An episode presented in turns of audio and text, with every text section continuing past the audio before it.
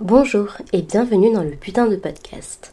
Une fois par mois, j'y interviewe une travailleuse du sexe ou ex-travailleuse du sexe afin de lever le voile sur les stéréotypes qui entourent nos métiers. Pour les novices, le travail du sexe, ou TDS, est un terme généraliste qui englobe tous les métiers du sexe prostitution, camgirl, actrice X, etc. Comme son nom l'indique, ce podcast cible tout particulièrement les prostituées. Ce mois-ci, j'interviewe Camille, un homme transgenre qui travaille comme TDS depuis plusieurs années. Avec Camille, on a parlé d'addiction à l'alcool, de transidentité, de troubles psy et de pauvreté. J'espère que cet épisode vous plaira et je vous souhaite une très bonne écoute. C'est un truc de ouf parce que hier on a discuté genre euh, un quart d'heure, je veux pas relancer la discussion là-dessus mais hier on a discuté un quart d'heure et j'ai vu ça ce matin euh, et euh, on a discuté 15 minutes au téléphone. Mm. Je sais pas où je t'ai appelé. Je sais que je t'ai dit, je t'ai demandé euh, viteuf euh, ce que tu voulais dire pour le podcast, Oui, mais j'ai plus aucun souvenir de cette conversation. c'est vrai? Ah mince, ma pauvre. Et euh, je sais pas d'où je t'ai appelé. Je Bah, sais moi- pas où j'étais. Bah moi, je t'ai demandé si t'étais en train de boire. Tu m'as dit que oui. Ouais, je t'ai demandé si ça allait. Ouais. T'avais l'air un petit peu... Euh... bah, T'avais l'air saoul, hein. euh. Ouais. Et puis, euh, j'ai essayé de te, te demander euh, si euh, ça allait bien. Enfin bon, donc du coup, ça n'allait pas.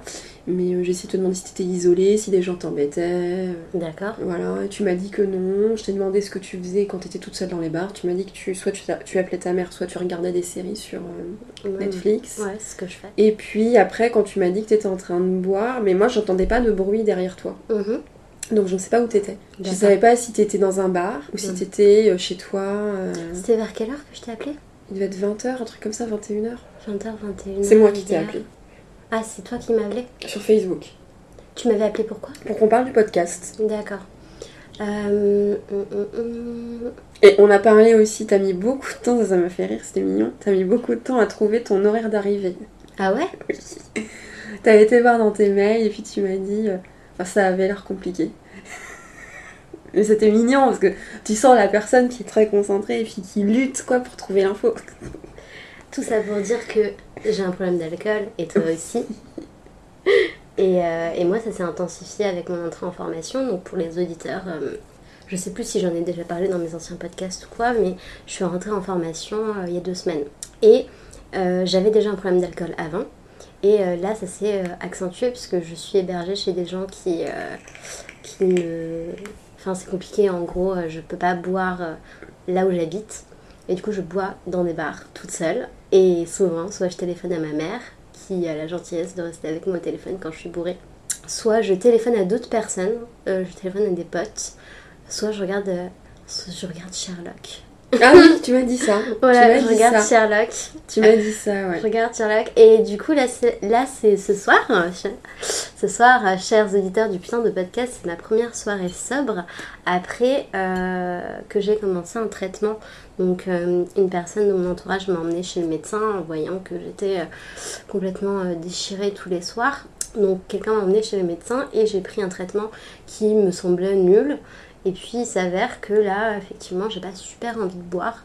Donc, c'est ma première soirée euh, sans boire. Alors que moi, en face, j'ai une bière. Oui, alors qu'en Challenge. face, ouais, alors qu'en face, euh, on a dit, Bah non, on n'a toujours pas dit. on n'a toujours pas dit ton prénom. On va dire euh, Bah Camille, Camille, ça te Camille, ouais, Camille. allez. Euh, alors que Camille a une bière, ça ne me dérange pas. Moi, j'ai un citron chaud. Bien, à ta santé. Et à la mienne. Mais oui, j'avais envie de parler d'alcool parce que c'est une problématique qu'on a tous les deux rencontrée. Moi, j'ai un très très lourd passif avec l'alcool euh, parce que je buvais aussi quand j'étais TDS et j'ai vraiment cru avoir dépassé cette période-là, tu vois. Ah oui, J'ai vraiment cru à un moment que c'était derrière moi, tu vois. En fait, j'ai complètement replongé euh, après avoir arrêté la prosse, je dirais euh, de manière assez catastrophique, euh, six mois plus tard. Sans lien avec la prosse, tu vois, c'était juste que, bah, tu sais, l'an- l'angoisse du travail, ah oui, mais il y avait la hache, donc pareil, je sais plus. Je sais que dans un ancien podcast, j'avais dit que j'étais en train de faire ma demande Oui. pour l'avoir. Et donc là, je l'ai. Et euh, il y avait plein de trucs, il y avait l'angoisse de pas savoir si j'allais l'avoir, il y avait l'angoisse de euh, je vais rentrer en formation, il y a l'ennui aussi, Alors, beaucoup. moi, c'est beaucoup l'ennui hein, qui fait que L'ennui. Euh, L'ennui avec les gens aussi. L'ennui avec les gens Avec les gens, ça c'est une catastrophe pour moi. C'est souvent en soirée ou quand je suis avec des gens, je m'ennuie. C'est horrible, c'est un truc qui me fait angoisser. Mm. Je me dis, je vais aller à une soirée et je vais trouver des gens ennuyeux, je vais être à côté. Et en fait, bah, pour combler mon ennui, falloir... ou l'ennui chez moi, Mm. L'ennui le soir et tout, et je bois. Comme ça, je m'ennuie moins. Ouais, non, mais euh, l'ennui, moi, c'est un, un des gros gros trucs euh, avec l'alcool. C'est Mm. l'ennui et l'angoisse. Mais en fait, c'est un ennui. Exactement comme toi. Mais en fait, c'est un ennui qui est, qui est anxiogène, quoi. C'est pas, de, pas du vrai ennui. Non, non, c'est pas de C'est- l'ennui. c'est euh, La peur de quelque chose, c'est Oui, la peur tout de la présence, tu vois. La peur d'être là, la peur d'être sobre, la peur d'être euh, ancré, entre guillemets.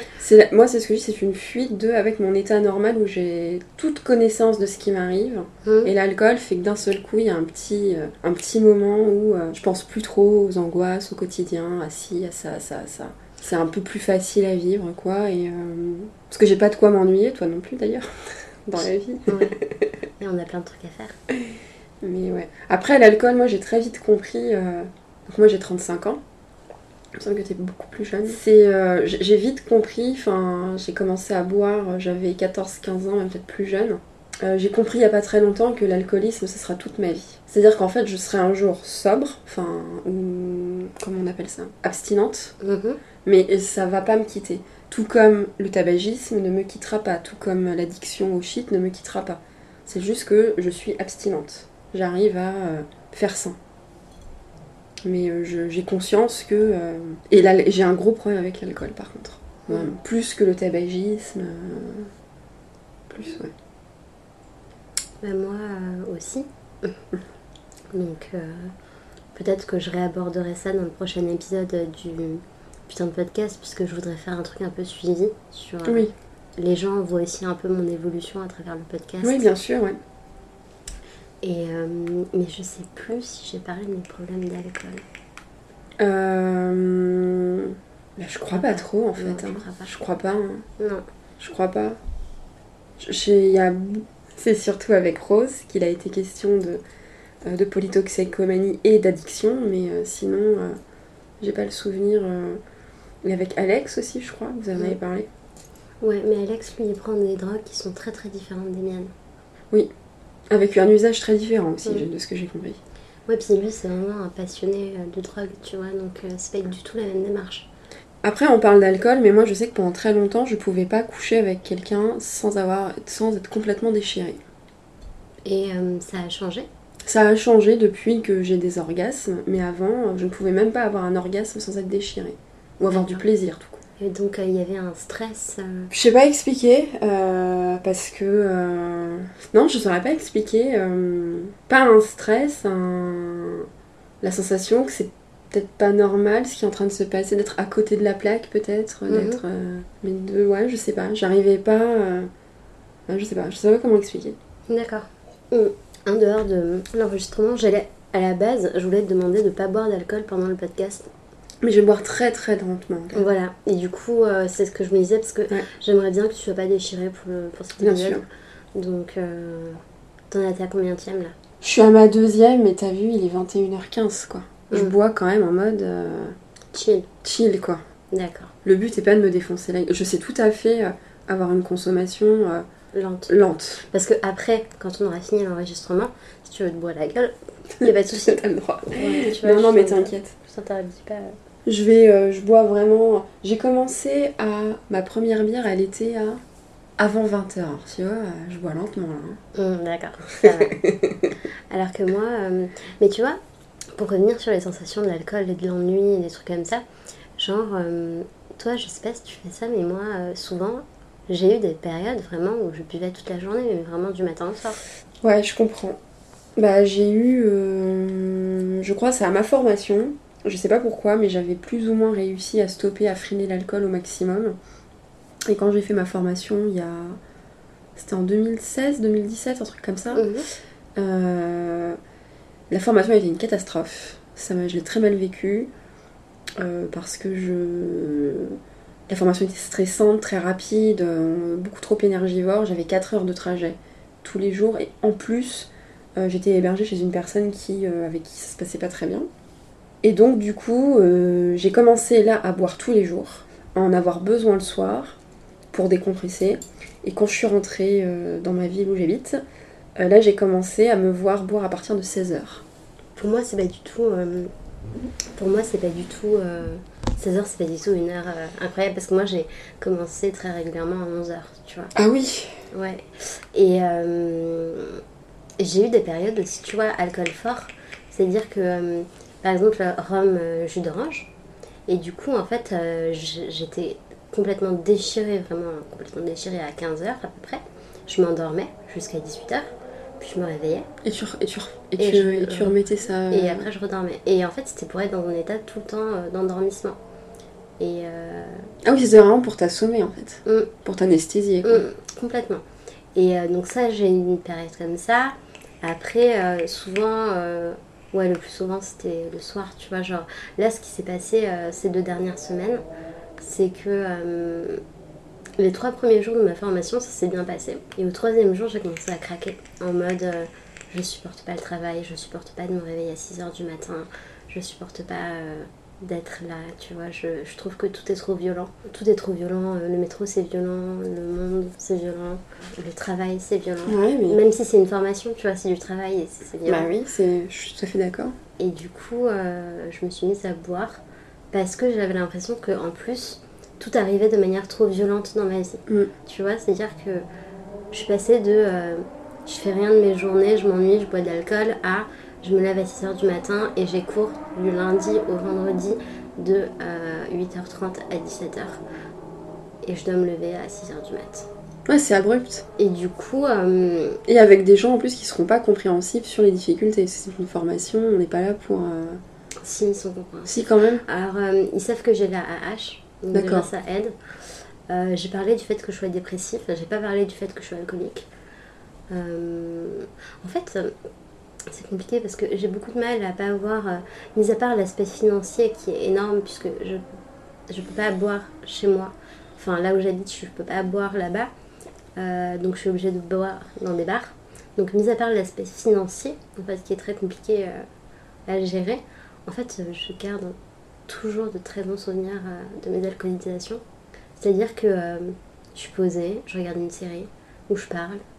Et après, j'oublie tout, hein, tu vois. J'ai des épisodes entiers euh, que je re-regarde de Sherlock parce que j'ai oublié ce que j'ai vu. Je Moi, je sais que mes proches me le reprochent, hein, d'être, euh, d'avoir des problèmes euh, quand j'ai bu. De... Souvent, j'ai... c'est là où je parle du, du décès d'un membre de ma famille qui m'a beaucoup marqué. J'ai des grosses crises de mélancolie et de dépression, euh, où je dis des choses très dures aux gens. Enfin, j'ai pas de... J'ai, j'ai plutôt tendance à penser... J'ai pas de mauvais souvenirs quand je suis en mode seule, Mhm. mais mes interactions avec les gens quand j'ai trop bu, ne, ne va pas du tout. Ben non, moi je crois que je suis un peu moi-même. C'est juste que j'oublie ce que je dis. Mais je suis moi-même quand Oui, je pas... Je suis euh, pas plus agressive ni rien, donc euh, ça va. Mais pareil, tu vois, genre, euh, j'étais au téléphone avec ma mère et euh, elle me dit, bah oui, parce qu'on a quand même parlé 1h40 hier au téléphone. Je dis, quoi? On parlait 1h40 Déjà, j'avais oublié que je l'avais appelé. Et en fait, on avait parlé 1h40 et je sais absolument pas de quoi on a parlé. Je sais qu'on a parlé d'un truc que je peux pas dire dans le podcast, euh, mais qui m'a beaucoup marqué euh, récemment. Moi, l'alcool, ça fait partie de ma vie. J'ai commencé à m'alcooliser quand j'étais ado. Euh, parce que je- voilà, j'avais une, une vie familiale très violente, avec le recul. Et je fumais aussi du shit à l'époque. Je, je sais pas quoi dire, c'est un. Il y, a- un truc que je trouve, bah, c'est avec euh, Rose, dont vous en parlez justement, où vous dites que c'est un, moyen de soigner quelque chose qui devrait être soigné autrement. Pour moi, c'est exactement ça en fait. Voilà, ça fait partie de ma vie, euh, c'est, euh, ça vient, ça repart. Il y a des, années totales où j'ai des, des moments où je fais la fête et où je vais m'alcooliser, mais raisonnablement. Et puis il y a des moments comme là en ce moment, depuis cette fin de formation, où c'est tous les jours, tous les deux jours, où il faut que. euh, où vraiment ça ça me tire si je, je vais pas boire. Euh, voilà. Et tu m'avais dit euh, tout à l'heure, euh, là ça fait trois mois que je suis en train de mourir, ou je sais pas quoi. Tu m'avais dit, ça fait trois mois que je suis morte, que je suis dans un état de dépression totale. Ah oui, je sais pas si j'ai dit morte. si, t'as dit Si, ça, morte. Ah ouais, putain, j'ai dit ça carrément. Ouais. Oui, bah oui, ça fait. j'ai eu des chocs émotifs relationnels, on va dire.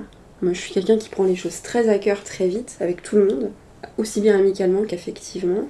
Et j'ai encore eu les échecs, très probablement liés au fait que je m'attache à des personnes qui ont des problèmes elles-mêmes et au fait que moi j'ai des problèmes aussi.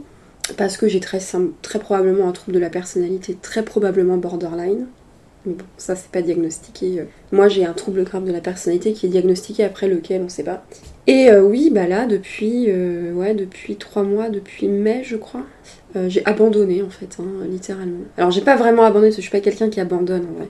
J'ai continué à avoir des activités, j'ai continué de faire des shootings, j'ai continué mes, certaines activités, mais il y a un pan de moi qui a abandonné quoi, les choses, qui a laissé tomber. Et de notamment laisser tomber mon environnement dans lequel je vis, j'avais totalement laissé tomber ça. Ouais, c'est ce que tu m'avais dit pour ma venue, puisqu'il faut savoir que Camille m'héberge pour ma venue, euh, t'as fait un énorme ménage, oui. t'as été aidée par ton ex et tout, parce que euh, je venais, mais sinon, euh, t'avais, tu m'as dit 300, on peut le dire? Oui, j'ai un peu honte, mais oui, j'avais 300 bouteilles, oui. 300 bouteilles de bière à vider. Plus, plus du linge à faire, plus un lit qui était pas fait. Enfin, voilà, c'est des choses. ouais. Je suis capable de me laisser emporter. ça faisait longtemps que j'avais pas eu une dépression comme ça. Hein. La dernière, ça devait être lié à un décès d'un proche c'était lié à un décès d'un proche. Mais oui, j'ai des phases comme ça où euh, j'abandonne. J'abandonne et je m'échappe. Donc il y a l'alcool, il y a les jeux vidéo, euh, mm. il y a, d'autres moyens de s'échapper, quoi. Mais euh, ouais, j'ai de la chance d'être entourée. Est-ce qu'on peut parler de la transidentité? Oui, on peut en parler, oui. Donc, bah, je sais pas comment on en parle. Ben, en fait, moi, je suis arrivée ici avec l'idée que Camille était un mec trans. Euh, parce que moi, tu me tiens pas forcément informée de toutes les, tous les trucs qui se passent dans ta vie et tout. Et du coup, pour moi, Camille, ça a toujours été un mec trans, ça fait longtemps. Et, euh, et, je, et là, euh, on, était en train de, on était en train de venir chez lui quand tout à coup, Camille se genre féminin. Et donc, je ne comprends pas. Et, et, donc là, tu m'as expliqué que tu étais en train de détransitionner ou je sais pas si c'est fini là. Je, je vis au quotidien avec euh, mon assignation euh, à la naissance. Quoi. Et, euh, et pourquoi? Et eh bah ben, parce que moi, ça a été un cheminement relativement jeune. Je pense que j'ai compris qu'il y avait un décalage. Mhm. Souvent, d'ailleurs, j'ai l'impression que c'est ce que les personnes trans disent, qu'il y a un décalage avec le genre assigné. Et puis, ben, de réflexion en réflexion, c'était à peu près il y a peut-être 2016, je ne sais plus, je me suis dit, bah ouais, en fait, c'est, c'est, ça, en fait, il y a ce décalage. Je, ne me sens pas femme, je n'aime pas vivre. Alors, dire vivre comme une femme, c'est. Tout de suite, ça fait très essentialiste et c'est pas du tout ce que j'ai envie. Il n'y a pas de façon de vivre comme une femme, mhm. du moins comme la société euh, nous voit. Et puis, euh, de discussion en discussion, de lecture en lecture sur internet, euh, je me suis dit, bon, bah en fait, on va. on va moi, je pense que c'est ça, c'est qu'en fait, euh, oui, je suis pas, je suis, enfin moi, je me pense, enfin, je me disais, enfin, non, parce que si je me disais, je me remets en question moi-même, mais c'est ça, c'est, euh, je suis un homme trans, enfin, je suis un homme, et puis donc j'ai entamé une transition. Et puis euh, c'était plutôt, c'était au début c'était plutôt positif. Hein, ça me, je voyais bien que ça me rendait mieux, que j'étais, que j'avais un soulagement à me dire. Enfin, je, voyais bien que les choses évoluaient dans le bon sens. Mhm. Et puis c'est à ce moment-là que j'ai commencé une formation. Et euh, je me suis pris euh, des remarques transphobes dans la tronche très vite, dont notamment ce que, ce que je te disais, euh, une formatrice qui... donc à l'époque je me genrais vraiment au masculin, enfin mon entourage me genrait au masculin, moi je me genrais au masculin, il n'y avait pas de problème. Et puis... alors, naïvement, pas naïvement, je sais pas comment expliquer, je, je, faisais attention à me genrer au féminin en public euh, parce qu'il n'y avait pas encore euh, toute la transition, enfin il n'y avait pas de transition d'effectuer, c'était un début. Mais je me suis pris une réflexion, je me suis pris dans la tronche que euh, vous savez que vous êtes une femme quand même, quand je me suis genrée au masculin. Et là, je me suis rendu compte que ça allait être très très compliqué. Que en fait, ça allait être comme ça, que tous les témoignages que je, que dont j'avais connaissance, ça allait être ma vie en fait. Ça allait être comme ça tous les jours. Soit j'allais être dans un entre-deux, soit j'allais me prendre de la lesbophobie, parce que cheveux courts, plutôt allure masculine, mais que ça allait être euh, peut-être pour moi trop, euh, trop, trop lourd à gérer. Et puis en plus, j'avais trop de questions de mes proches. euh, Parce que aussi, ah oui, ça aussi j'ai beaucoup apprécié. Je m'étais aussi confiée à certains amis qui m'ont outé auprès de tout le monde. Donc du coup, on me posait des questions en permanence. Fallait que je me justifie de mes tenues, de, mon, de ma manière de parler, de ma manière de... C'était devenu ingérable. Plus la famille où je me disais, bon, ça va être compliqué aussi. Enfin, je me suis dit, en fait, non, ça va pas... Ça va pas le faire. Et en plus, à savoir que moi, je vis dans une ville qui est assez petite. Donc, ben, au niveau de l'association et au niveau communautaire, c'est peut-être euh, relativement compliqué. Et moi, je me sentais plus les épaules de d'assumer ça. Et puis, en plus, par-dessus ça, euh, j'étais, euh, j'ai été en couple avec euh, deux hommes à cette période-là, dont l'un qui niait la transition et qui me disait carrément tu vas devenir un homme moche. Donc des réflexions comme ça, ou qui, disait voilà, parce que physiquement, je suis plutôt de petite taille. Donc, en gros, qui me disait que j'allais jamais être crédible et que ça allait très mal se passer pour moi, que j'allais être encore plus malheureux. Et puis ensuite, un autre homme qui était dans ma vie, qui lui m'a carrément fétichisé et qui, au contraire, attendait de moi une attitude extrêmement virile, extrêmement euh, performer le genre masculin. Et en réalité, c'est tout autant abusif en fait. Ça, ça, ça ne va pas non plus. En fait, il faut juste euh, nous laisser vivre notre vie en paix. C'est bien aussi, ça marche. Et donc, euh, voyant cela petit à petit, j'ai j'ai recommencé à. Et puis alors, j'ai ça a aussi été lié au TDS. C'est-à-dire que je me suis aussi posé très clairement la question mais comment je vais faire pour travailler Euh, et, je, voyais pas comment j'allais euh, faire le truc. Est-ce que je, travaille en femme Et du coup, enfin. Et puis petit à petit, euh, les choses se sont faites que bah, j'ai. j'ai commencé à me regenrer au féminin par facilité. Enfin, c'est pas par facilité parce que du coup c'était dur au début, mais c'est. Je sais pas comment expliquer. C'était plus simple. Ça restait douloureux, mais quand même plus simple. Voilà, on va dire ça comme ça. Tu penses que c'est provisoire? Euh, je pense que je suis actuellement, j'ai l'impression euh, d'occuper un véhicule, c'est mon corps, c'est machin, et j'en suis à un tel point de distance vis-à-vis de tout ça que euh, je veux faire le, au mieux pour mon apparence, pour être au mieux acceptée dans la société. J'en suis à ce point-là. Mais euh, ça te fait quand même euh, du bien, par exemple, euh, qu'on continue à te genrer au masculin Ça, oui, dans, dans, dans mon cercle proche, euh, oui.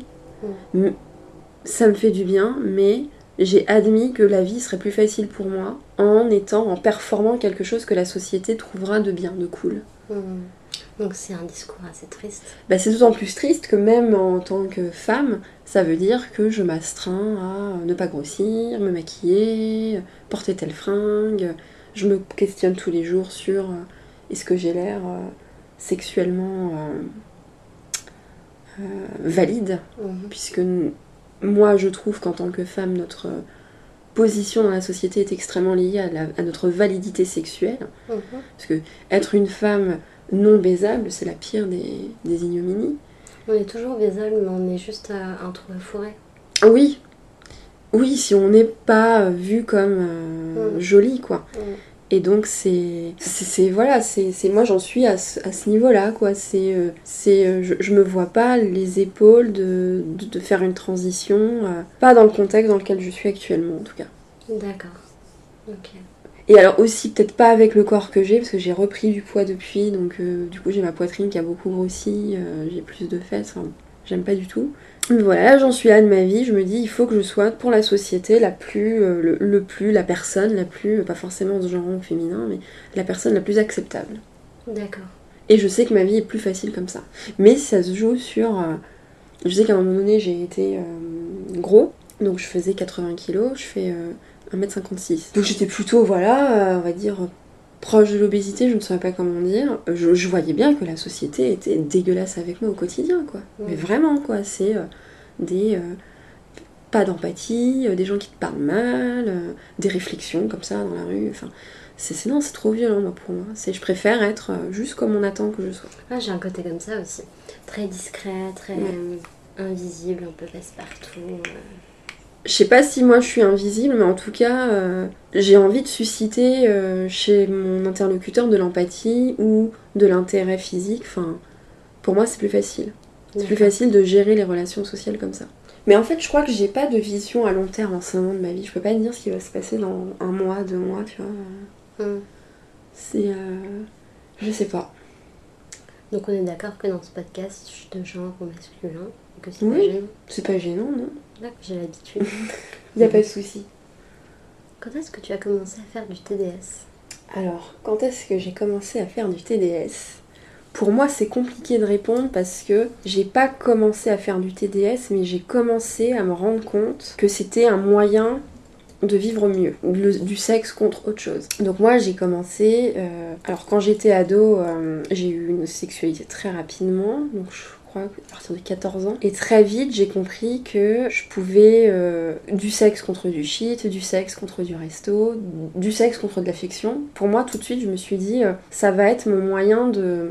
Parce que j'étais pas quelqu'un qui avait beaucoup confiance en soi, ça va être mon moyen d'obtenir des choses. Et donc ma première passe, c'était en fugue, donc je devais avoir 16 ans. Et en fait c'est un mec qui m'a pris en stop euh, sur une 4 voies, je crois, c'était à moitié dangereux d'ailleurs quand j'y repense, et qui m'a imposé un... Alors je sais plus, il m'a pas pénétré ni rien, il m'a juste touché, je crois, ou je l'ai juste branlé et qui m'a filé 20 balles. Donc ça c'est ma première vraie passe, entre guillemets. euh, Qui était une agression sexuelle Qui était une mineur.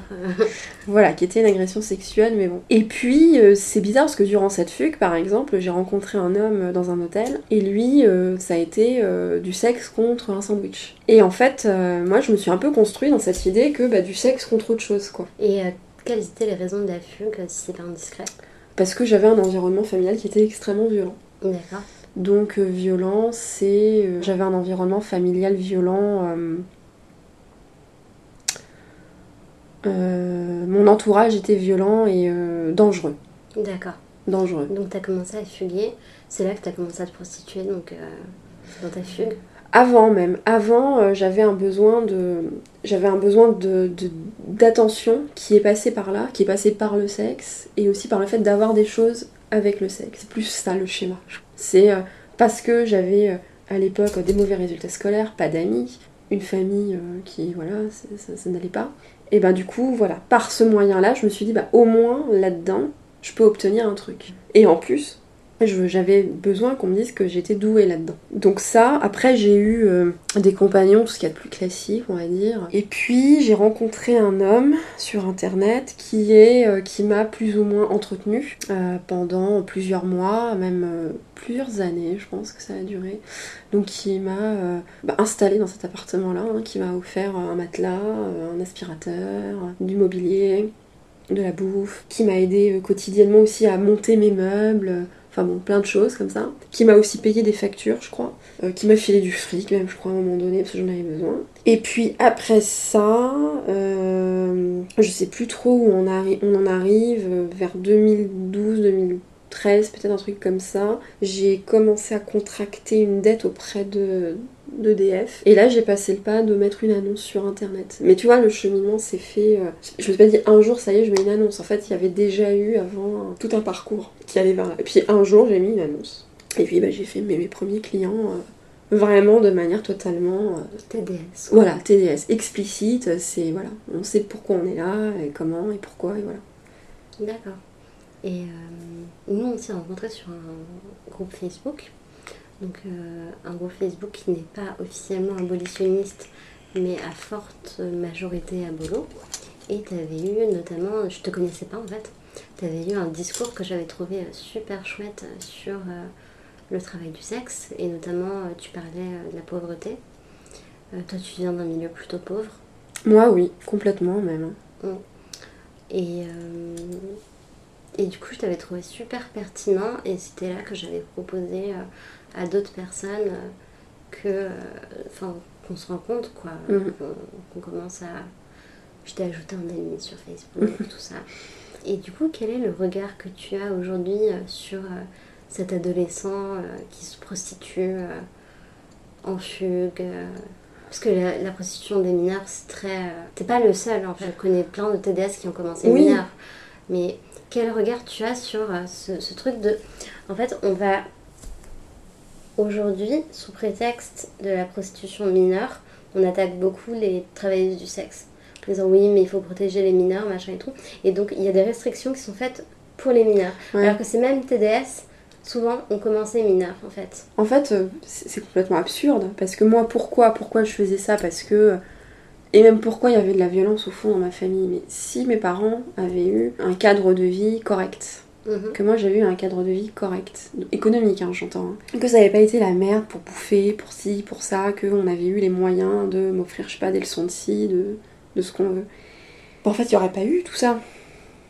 Donc, euh, et même peut-être que mes parents n'auraient pas été dans cet état de stress et il n'y aurait pas eu cette violence familiale en fait permanente. Alors attention, hein, je suis pas en train d'excuser euh, la maltraitance, euh, c'est pas du tout ça que je suis en train de dire, mais mine de rien, c'est un contexte qui fait que les gens sont bah, en désarroi et.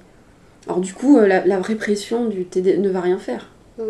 Si on part du principe que c'est euh, un problème économique, bah je vois pas trop ce que ça change en fait. Ou si c'est un problème de violence au quotidien, je vois pas non plus ce que ça change. Le problème n'est pas le TDS, le problème c'est le reste. Le problème c'est pourquoi on en arrive à des situations comme ça.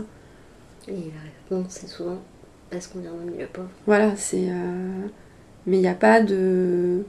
Ouais, c'est pas, euh, c'est pas comme ça que ça fonctionne. En fait, c'est vraiment le, le, le- fait d'être. euh, pas être autonome économiquement. euh, Moi, j'aime beaucoup cette expression, être autonome économiquement, mais en fait, ça va plus loin que le TDS. Ça, ça parle aussi de travail, d'être autonome économiquement. C'est-à-dire qu'on n'a pas non plus. Euh, le- la pression du patron euh, sur la tête, on est autonome économiquement, c'est-à-dire qu'on fait ce qu'on veut en fait. Mais, mais pour moi, c'est complètement ça, et du coup, ben, l'abolitionnisme ne résout rien, ou en tout cas ne propose jamais de rien résoudre. Parce que moi, si je me souviens bien de cette conversation euh, sur ce groupe-là, c'était alors qu'on on, on leur oppose des arguments, on dit mais d'accord, mais pourquoi pas? Pourquoi pas, admettons, moralement, on dit non, c'est pas possible. Moi, je veux bien, hein. mais qui, du coup, c'est quoi la solution? Il n'y a pas de solution. Il faut pénaliser le client parce Voilà. que c'est pas exemple. Mais du coup, quand on, leur- quand on oppose l'argument économique, il n'y a plus personne. Mhm. Est-ce que ces personnes militent pour le salaire à vie? J'ai pas l'impression. Est-ce que ces personnes luttent vraiment contre le capitalisme? J'ai pas l'impression non plus. Euh, voilà, donc comme, comme ça ne résout rien, bah en fait ça ne résout rien et ça ne résout vraiment rien en fait. Ça change rien. Je suis d'accord avec toi. Mhm. C'est euh, et, et quand je parle d'autonomie économique, euh, parce que souvent j'ai l'impression que les gens euh, ils fantasment la pauvreté, ils se rendent pas compte à quel point c'est dur, mais euh, avoir un toit sur la tête et réussir à manger des pâtes tous les jours, euh, c'est pas ça l'autonomie économique. C'est pas juste survivre, c'est aussi pouvoir vivre un petit peu. Parce que j'ai l'impression que ces personnes-là nous reprochent aussi de vouloir vivre mieux que pauvrement. Il y a aussi un côté, on devrait se contenter d'un RSA ou d'un SMIC, euh, mais d'où quoi en fait euh. Mhm. D'ailleurs, euh, toi, tu es TDS au RSA, si je dis Oui. pas de bêtises, Oui. et tu te prostitues, Mhm. et c'est un scandale. Mais c'est totalement un scandale, je devrais déjà être très content d'avoir le RSA et euh, de vivre grâce aux, aux contribuables. Oui, puis moi, je connais même des personnes qui ont l'allocation adulte handicapé et qui se prostituent à côté. Parce que euh, t'as envie d'avoir un peu mieux que ça. Bah c'est ça, et puis c'est... euh, ouais, d'avoir euh, de la perspective en fait. Mhm. Parce qu'en étant RSA, on n'a pas de perspective. Et en plus, on a d'autant moins de perspective qu'actuellement, euh, par exemple, les lois sont très restrictives.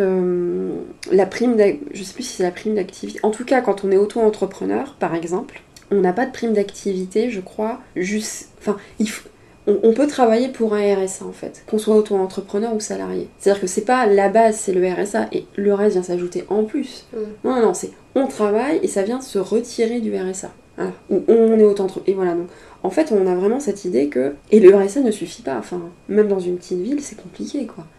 Bah, ton loyer à 300 balles, euh, Ouais. il reste plus grand chose quoi. J'ai le loyer à 300 balles, j'ai le DF, j'ai internet, je peux pas me passer d'internet. Alors après, il y aura toujours des gens qui vont te faire des leçons, qui vont t'expliquer qu'il y a des trop bons plans pour bouffer à pas cher, pour avoir internet. Mais Non, puis même, de toute manière, c'est de ta faute si t'es pauvre. voilà, c'est ça. C'est toujours une logique où on te culpabilise, mais, mais, mais, mais en vrai, c'est- très compliqué. C'est euh, très compliqué parce que les gens se rendent pas compte que même si on bricole au quotidien, parce qu'on peut bricoler au quotidien, mais on a toujours des grosses dépenses qui peuvent te tomber sur la gueule et que t'as pas prévu. La grosse dépense, c'est euh, devoir racheter un meuble Mhm. devoir racheter un lit, voire, euh, euh, je sais pas moi, changer un PC. Bon, même s'il faut pas le super PC de la mort, c'est quand même mieux d'avoir un ordinateur pour pouvoir faire certaines démarches. C'est ça en fait les grosses dépenses. Ça peut être, et encore là, on pourrait dire, et encore on peut s'en passer, mais la grosse dépense, ça peut être euh, le plombier, les dents, les lunettes. Mhm. Tout, tout ce genre de choses en fait qui font que le RSA, bah non, au bout d'un moment, euh, c'est compliqué quoi. Mm. Mais ça, je me rends compte que les gens n'y croient pas souvent. Hmm. pense vraiment que si, si, c'est bon, ça suffit. Et moi, ça, je sais que c'est un truc qui m'a révolté très jeune. Cette condition de pauvreté, je me suis dit, mais c'est injuste, quoi. C'est injuste et en plus, je sais que le- les dés sont pipés. Je sais qu'on va pas tous, on va pas tous être médecins, ingénieurs. euh, non, ça ne marche pas comme ça. C'est euh, la sélection, elle est très forte et, et voilà, quoi. Puis c'est pas non plus, en plus, c'est pas, pas comme si. euh, t'es pas passé de. euh, je viens d'un milieu pauvre à je deviens euh, TDS qui gagne bien sa vie. C'est vraiment. T'es un TDS pauvre en fait. Ouais. Tu fais un client tous les. Ah, moi, je suis très occasion. non, j'aime pas trop ce terme-là, mais je, je suis pas très. euh, Oui, je fais pas beaucoup de clients, non. Ouais, voilà, c'est ça. Et euh, d'ailleurs, t'as eu des périodes pendant plusieurs mois où t'en faisais pas. Ah bah alors là, actuellement, très concrètement, depuis un an, il n'y a rien eu. Il y a rien eu depuis rien, un an. voilà. Mais tu dois reprendre. Mais je sais que je vais reprendre. Ouais. Et en plus, euh, quand bien même je voudrais... Alors, parce que c'est ça aussi. Quand bien même je voudrais faire beaucoup, moi de toute façon là où je suis c'est pas possible. euh, parce que euh, petite ville, machin, tout, enfin il n'y a pas non plus... euh. Et puis quand bien même, en général, moi de ce que j'ai compris, c'est pas tant possible que ça. Enfin on va pas se faire des sommes complètement... Ça dépend des filles. Oui, mais bon, c'est. euh, De toute façon, c'est le cadre n'est même pas propice pour qu'on puisse y arriver correctement, même en travaillant à plein temps sur en tant que TDS. Enfin, j'ai pas l'impression en tout cas. Peut-être pas dans cette ville, peut-être pas, je sais pas. Mais même en général, avec euh, la loi sur la pénalisation, ça me semble euh, compliqué en fait, non, de dégager un salaire correct. euh. Moi, j'y arrivais en réception, mais il fallait louer des Airbnb donc. Mais voilà, enfin du coup c'est. Puis c'est quoi salaire correct? C'est le SMIC? Ouais, c'est ça, j'arrivais à faire 1500 bruts. Voilà. Tu vois, en auto-entrepreneur en plus, donc euh, t'as pas les meilleures euh, conditions euh, d'accès, enfin, t'as pas les meilleures conditions. L'auto-entrepreneuriat, c'est un régime de merde. C'est ça. Enfin, ce que je, ce que j'essaye de dire, c'est qu'en fait, même si on s'y met à fond, euh, il va pas y avoir. euh, j'ai- plus l'impression que la proportion de personnes qui dans le TDS vont vraiment réussir à avoir un bon train de vie, ça va être minoritaire en réalité. Mhm. On est beaucoup plus à galérer quoi. Puis je pense qu'il y a énormément de personnes qui font TDS à côté. À moi, clairement, ça a été euh, la première, enfin les premières fois, ça a été pour me régler ma facture EDF, et puis après, ça a toujours été pour, euh, à- oui, faire de la côté, ne pas justement être limité, avoir un peu de perspective quoi. Oui, de temps en temps, se faire bien à manger, C'est ça. euh, avoir une petite dépense euh, photo, euh, tout à fait. comme ça. Toi, tu fais de la photo, donc Oui. euh, voilà, tu veux t'acheter un objectif. euh, Enfin voilà. Et puis j'avais déjà réfléchi à faire ça à temps plein, entre guillemets, essayer d'en vivre totalement, mais ça me paraît vraiment compliqué, quoi. Et du coup, pourquoi tu ne travailles pas? Pourquoi je ne travaille pas? Alors moi j'ai déjà travaillé en salariat, euh, donc euh, moi j'ai travaillé en centre d'appel. Euh, et pourquoi je ne travaille pas actuellement? Parce que j'ai pas mal de soucis de santé. Donc là je suis en cours, il faut que je fasse tout diagnostiquer, mais j'ai des problèmes de respiration. J'ai un problème intestinal de colopathie fonctionnelle, si j'aime pas trop en parler. J'ai un trouble grave de la personnalité et il faut diagnostiquer lequel. Et le tout cumulé fait que pour moi, travailler, c'est très compliqué. Et en plus, je ne suis pas diplômée, donc ça veut dire que je sais très bien ce qui m'attend. Ça va être le centre d'appel, l'usine, la grande distribution, la restauration. Je pense que j'ai fait à peu près les domaines dans lesquels je peux être susceptible de bosser. Ou alors l'aide à la personne. Voilà, ça va être euh, petite enfance, personnes âgées. Et que tous ces métiers-là sont... euh, alors soit il faut une voiture, j'ai pas de voiture, donc voilà, il faut y aller. Soit ça va être stressant, euh, ça va être... trop stressant à gérer pour moi. La colopathie fait que le matin je dois me lever très tôt parce que voilà j'ai un inconfort intestinal qui fait que euh, je peux pas comme ça aller travailler. euh. Les problèmes de respiration font que je me fatigue très vite. J'ai tout le temps en fait un poids sur la poitrine en permanence. Et le trouble de la personnalité fait que bah voilà, c'est psychologiquement, ça va être peut-être plus compliqué pour moi de gérer euh, la situation. Et en plus, bah voilà, maintenant j'ai 35 ans, donc sur le marché de l'emploi, même, dans la grande distribution et en centre d'appel, ça va être compliqué pour moi. Tu n'as pas l'allocation adulte handicapé. Non, il faut que je la demande. D'accord. Il faut, mais pour ça, il faut que je fasse beaucoup de démarches médicales. Et en fait, je pense que les gens ne se rendent pas compte que demander l'allocation adulte handicapé, c'est un parcours du combattant de fou, quoi. Il faut aller chez les spécialistes, se faire diagnostiquer, monter le dossier. euh. Une fois que tu l'as monté, bah, de toute façon, toi, tu l'as fait, donc tu sais, Mm. c'est long, là. Voilà. Il n'y a pas une commission, on y va en plus, on doit défendre le morceau. euh, Moi, j'ai entendu parler de ça, mais moi, je suis pas passée devant une commission. D'accord. Mais moi j'ai vu des témoignages où en plus il faut aller physiquement euh, défendre le, le truc quoi. Donc c'est compliqué. Après je suis suivie par le CCAS Donc moi je suis pas, euh, j'ai pas la restriction. on, on reconnaît quand même que j'ai des difficultés au quotidien, quoi. Que par exemple je peux pas être à Pôle Emploi, à euh, chercher un boulot. euh. Et puis euh, par exemple il faut savoir que les gens non diplômés c'est 30% de chômage. Je pense que les gens ne se rendent pas compte que euh, quand on a un bac plus 2, je sais plus à combien on est de pourcents de chômage, je crois qu'on a 15%, 20%. Les gens non diplômés, enfin sans bac plus 2 c'est 30%. C'est-à-dire que nous c'est la guerre quoi, pour Mm. quand on n'a pas de diplôme. C'est pas facile. Vaut mieux être jeune, vaut mieux être en bonne santé. Quand euh. tu dis que t'as pas de diplôme, t'as pas ton bac? J'ai un bac, mais j'ai pas un bac général. J'ai un bac qui est complètement obsolète aujourd'hui. J'ai un bac euh, administratif, on va dire, mais c'est complètement une espèce de bac inutile euh, qui existe encore. Enfin, je suis désolée pour ceux qui feraient un bac administratif aujourd'hui, mais c'est des bacs qui aujourd'hui, face à quelqu'un qui va avoir, euh, je sais pas moi, une licence en droit, euh, plus euh, qui va faire des stages par-ci par-là pour être assistante de direction, plus qui sera trilingue, bon bah voilà, y a pas photo quoi. Hmm. Voilà, on va pas pouvoir. On se retrouve confronté à des personnes qui vont prendre le travail d'une secrétaire ou d'un secrétaire, euh, mais, mais qui sont en réalité qui sont surdiplômés par rapport à la fonction. Mais du coup, quand on a juste un bac euh, secrétariat, comme moi, on va simplifier comme ça, c'est pas, pas jouable. Alors, j'imagine même pas les gens qui ont juste un BEP ou un CAP secrétariat, alors là, je vois même pas comment c'est possible. C'est compliqué. Et puis après, il y a aussi euh, politiquement euh, mon dernier travail euh, salarié. Euh, je... C'est une expression, quand on en avait parlé, je trouvais très, très jolie, très juste. Et euh, j'avais l'impression qu'on me vole ma vie, t'as dit, Hmm. pour le travail. Et moi, j'ai l'impression qu'on me vole ma vie, littéralement. Quand je travaille pour euh, un centre d'appel, c'est inutile. C'est, je, je- je- ça, ça me déprime profondément d'aller passer 7 heures de ma journée sur une plateforme téléphonique à moitié arnaquer des gens, va pas se, se mentir, ou à mal s'occuper de leur dossier quand on est en réception d'appel, pour être un, pour avoir aucune perspective. C'est, complètement cynique, quoi, en fait. C'est, euh, pas valorisant. Plus à, derrière les deux heures de transport en commun que tu tapes une heure le matin, une heure le soir. T'arrives chez toi. Quand je travaillais en centre d'appel, je me suis vue le soir apprécier juste de voir des, des choses juste pour me distraire. Juste pour me. Voilà, je voulais plus penser à rien. Je voulais. euh, je me suis dit, mais non, pas, ça, ça, ça va pas être, c'est pas possible, pas, ça va pas être ça ma vie. Ça va pas être ça. Donc voilà. On a un peu fait le tour de toutes les questions que je voulais te poser. Moi, il y a une question que je pose souvent euh, aux personnes euh, que je vois dans ce podcast. C'est euh, qu'est-ce qui pourrait améliorer ta vie? Euh, ce qui pourrait améliorer ma vie. Je trouve que c'est une question compliquée parce que ça dépend quelle, quelle ambition on a. Si on vise l'énorme ambition, la grosse ambition, bah on vit dans une société équitable, sans capitalisme, sans libéralisme, sans racisme, sans patriarcat. euh. On a tous chacun des ressources pour vivre et on, vit en bonne intelligence les uns avec les autres. Voilà, on mutualise un maximum, euh, on mutualise un maximum euh, les ressources et on vit le mieux qu'on peut. Ça, ça pourrait carrément améliorer ma vie. Mais ça, c'est l'utopie. Si on a un objectif un peu plus euh, raisonnable, on va dire que ce qui pourrait améliorer ma vie. euh, Mais je pense que c'est pas raison. Enfin, je pense qu'on on est dans une fuite vers l'avant dans le libéralisme. Enfin, je pense que c'est pas possible. Ce serait des lois moins. euh, Bon, il y a bien sûr la loi sur la pénalisation, donc du coup, ça pourrait être. L'abolir pour être profitable. Mais dans, dans l'idéal, voilà, j'aimerais qu'on rehausse le RSA, que.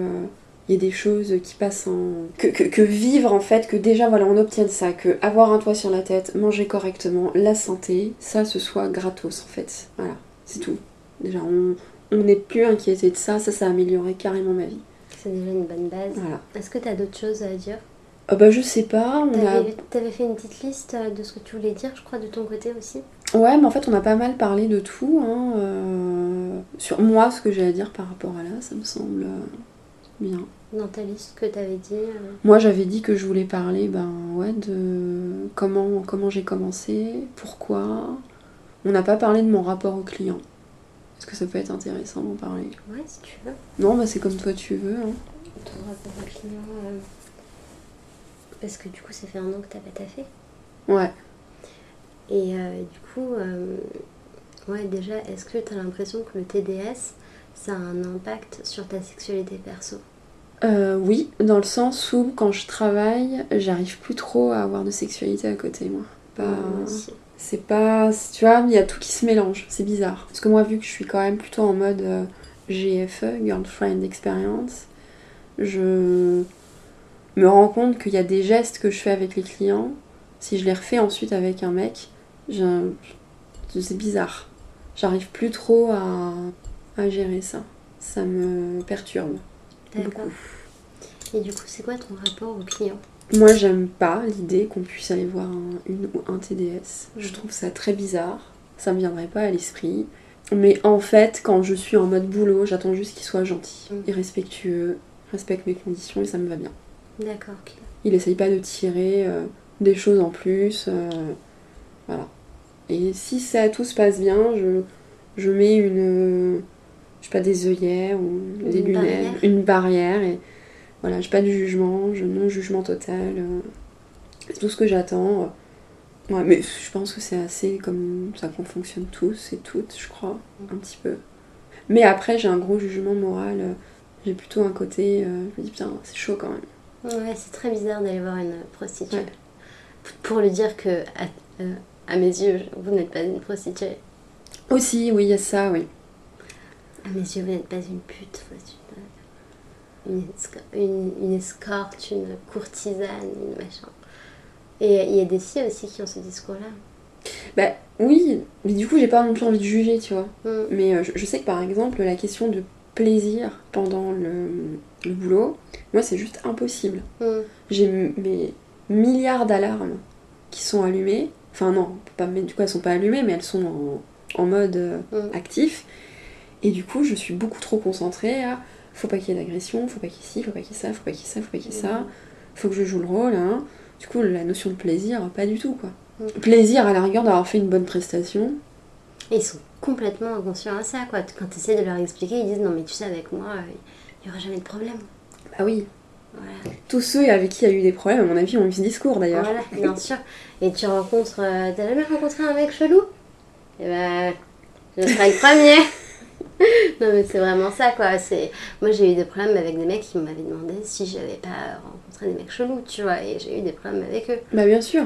C'est en fait, euh, il faut quand même se rendre compte que on reste quand même assez vulnérable hein, durant, Mm. euh, durant cette. euh, même si euh, on fait en sorte que on soit le moins vulnérable possible, on reste vulnérable. Et, et puis moi, j'ai un rapport à la. Alors si ça, j'aurais bien aimé en parler quand même, parce que ça, c'est un truc chez les, aboli- chez les abolitionnistes qui me fait marrer, qui disent, moi, je ne conçois pas un rapport sans désir. C'est ce qu'elles disent. Et moi je dirais ok mais on vit dans une société capitaliste. Alors le désir dans une société capitaliste, patriarcale et raciste, c'est compliqué quoi. Mhm. Même notre désir euh, hors TDS, il est peut-être pas le désir qu'on aurait dans une société équitable. Pourquoi je dis ça? Où est-ce que je veux en venir? C'est que c'est c'est pas tellement l'idée de, de vouloir aller voir une TDS sans désir, mais je me dis quand même le mec, alors c'est peut-être mon côté romantique qui veut ça, mais il nous connaît pas, il sait pas qui on est, enfin je, je comprends même pas la démarche de vouloir euh, coucher avec quelqu'un de cette manière-là en fait. Ça, moi, ça, me, ça, ça par contre, ça me dépasse complètement quoi. Mm. J'ai quand même l'impression que. euh, et ça, me- et ça, me, ça, me, ça me dépasse encore plus quand ils veulent une expérience plutôt euh, tendre. Encore quand ils y vont en mode. euh, limite, on.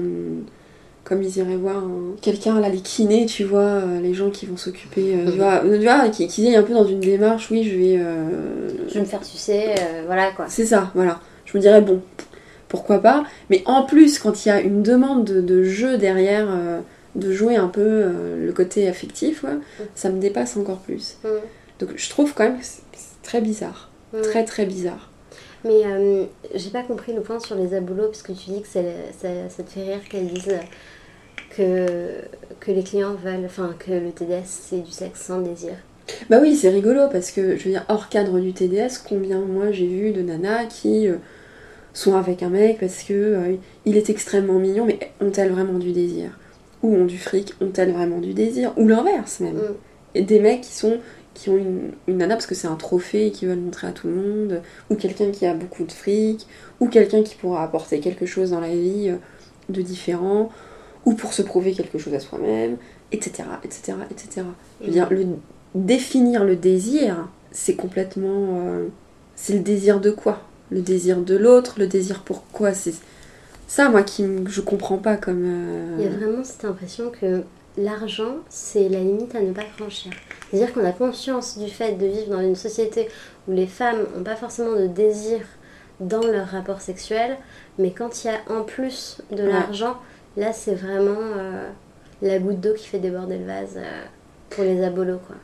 Et pourtant, j'ai quand même l'impression que euh, malgré tout, euh, de par le fait que même, enfin surtout d'ailleurs à haut niveau, de par la répartition économique euh, actuelle, malgré tout, être en couple avec quelqu'un, avec un homme, c'est avantageux économiquement pour une Mhm. femme. Parce qu'on est toujours en, en situation de déséquilibre, en Mhm. fait. Pour réussir socialement, souvent, il faut plaire à des hommes. Euh, alors on va me dire, oui, pas plaire physiquement, mais euh, peut- peut-être un peu si quand même, des fois. J'ai quand même l'impression que la réussite sociale d'une femme reste malgré tout vachement liée au fait qu'elle soit vue comme baisable. Enfin, que, que j'avais vu un article là-dessus sur la honte que pouvait vivre une femme à ne pas être sexuellement euh, euh, valide. Euh, et j'ai quand même l'impression que ça compte beaucoup, donc je, trouve que c'est. Enfin voilà, c'est simpliste quoi, de parler de désir. Mais j'ai pas les outils pour en parler, mais moi j'ai l'impression, même dans mon, dans mon quotidien, je, je, l'ai connu. C'est quand t'es pas validé sexuellement, c'est l'enfer en fait. Peut-être un peu pour les mecs aussi, hein, j'en sais rien, hein, mais c'est l'enfer en vrai. Même au boulot. C'est l'enfer dans quel sens? C'est l'enfer parce que vu que tu es moins que. Déjà, t'es une femme, donc déjà, euh, voilà. Mais si en plus t'es même pas une femme baisable, mais t'es plus, t'es plus que moins que rien, quoi, en fait. Enfin, je sais pas comment t'expliquer. Moi, je l'ai ressenti, peut-être que je suis la seule personne à le ressentir, mais. Non, je crois pas. C'est des discours qu'on voit dans les trucs anti-grossophobie, tout ça. Ouais, c'est. euh, Pour avoir été dans des milieux même euh, non, non salariés, je, je voyais bien l'attitude que les hommes avaient avec les femmes avec qui- qu'ils voulaient euh, relationner, euh, flirter. Et ça, alors, surtout, non, jamais de la vie, je flirterai avec. Il y a vraiment un, un, un- un irrespect parfois dans la manière de parler. Donc oui, on va le voir beaucoup dans la oui, anti-grossophobie, mais c'est pas que rapport à ça, ça peut être juste le physique, la tête, enfin... Et, et je trouve qu'en fait, euh, il faudrait peut-être se poser une question par rapport à comment la société fonctionne en général, quoi. Mm. Et que euh, ça, ça marche pas comme ça, quoi. Enfin... Mais oui, alors là, vraiment, d'un seul coup, si on dit haut et fort que... Bah oui, on explicite le truc, euh, on le met... euh, Je, me demande si c'est pas euh, Morgane qui en parle, de dire que on visibilise un rapport qui est déjà existant avec le TDS. Oui, c'est peut-être elle. Ouais. Ou une traduction d'un truc Ouais. qu'elle a dit. C'est- En fait, c'est explicite, quoi. Ouais, c'est ça. Donc, euh, voilà.